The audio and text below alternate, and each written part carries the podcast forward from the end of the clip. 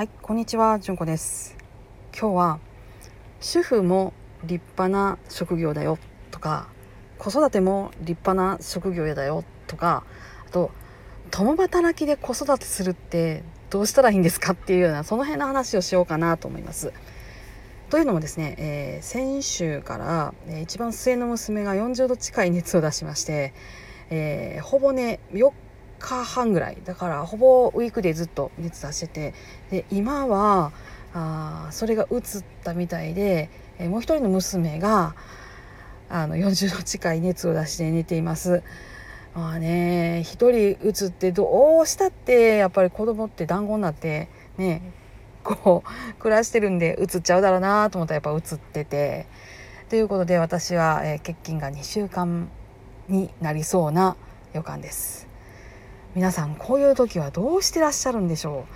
う。病児保育といってもやっぱり病状が落ち着いてる子どもしか無理っていう風なところが大半ですし、私のいてる自治体でもまあそんな感じでいや、まあ病児保育をねやってるスタッフを知ってるので、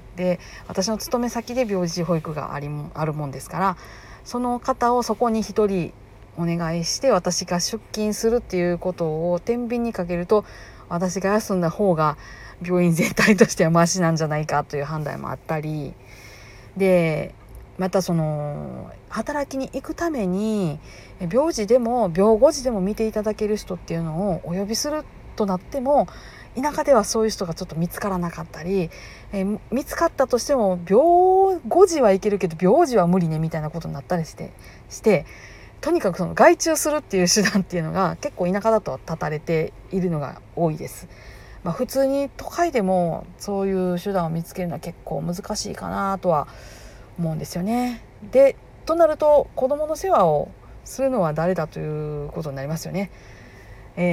多くの私の周りの共働きのお母さんたちっていうのは、実家が太い、あるいは、婚家が太いです。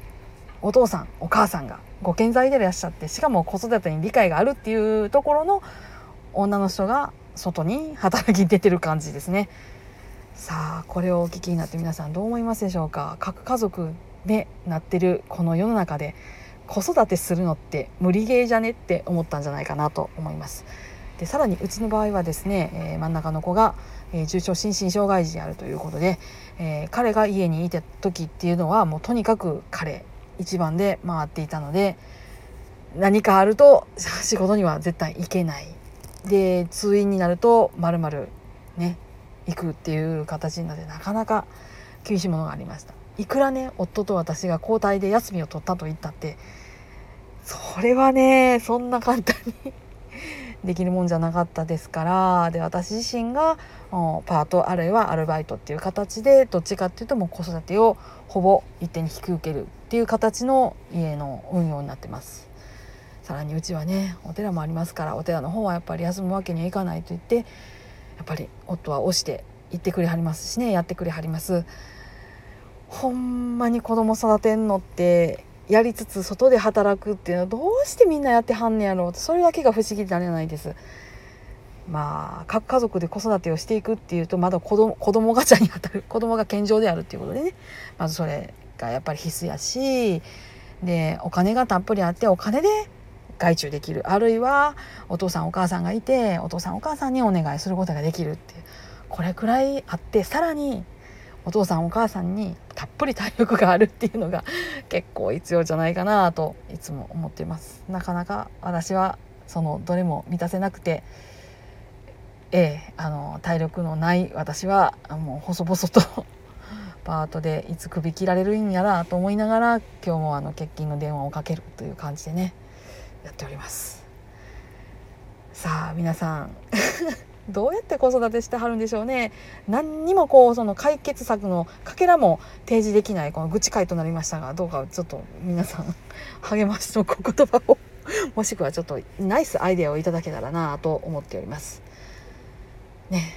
たくさん子供を産んじゃったんでね、仕方ないっちゃ仕方ないんですけど、看護師としてキャリアを積むという部分は、私はもう諦めた人生になったなということをこの頃痛感しておる次第でございます。皆さんどうも今日も安穏な一日を。お過ごしください。私はまだちょっと娘の氷枕を買いに行ってまいります。それではまた。ごきげんよう。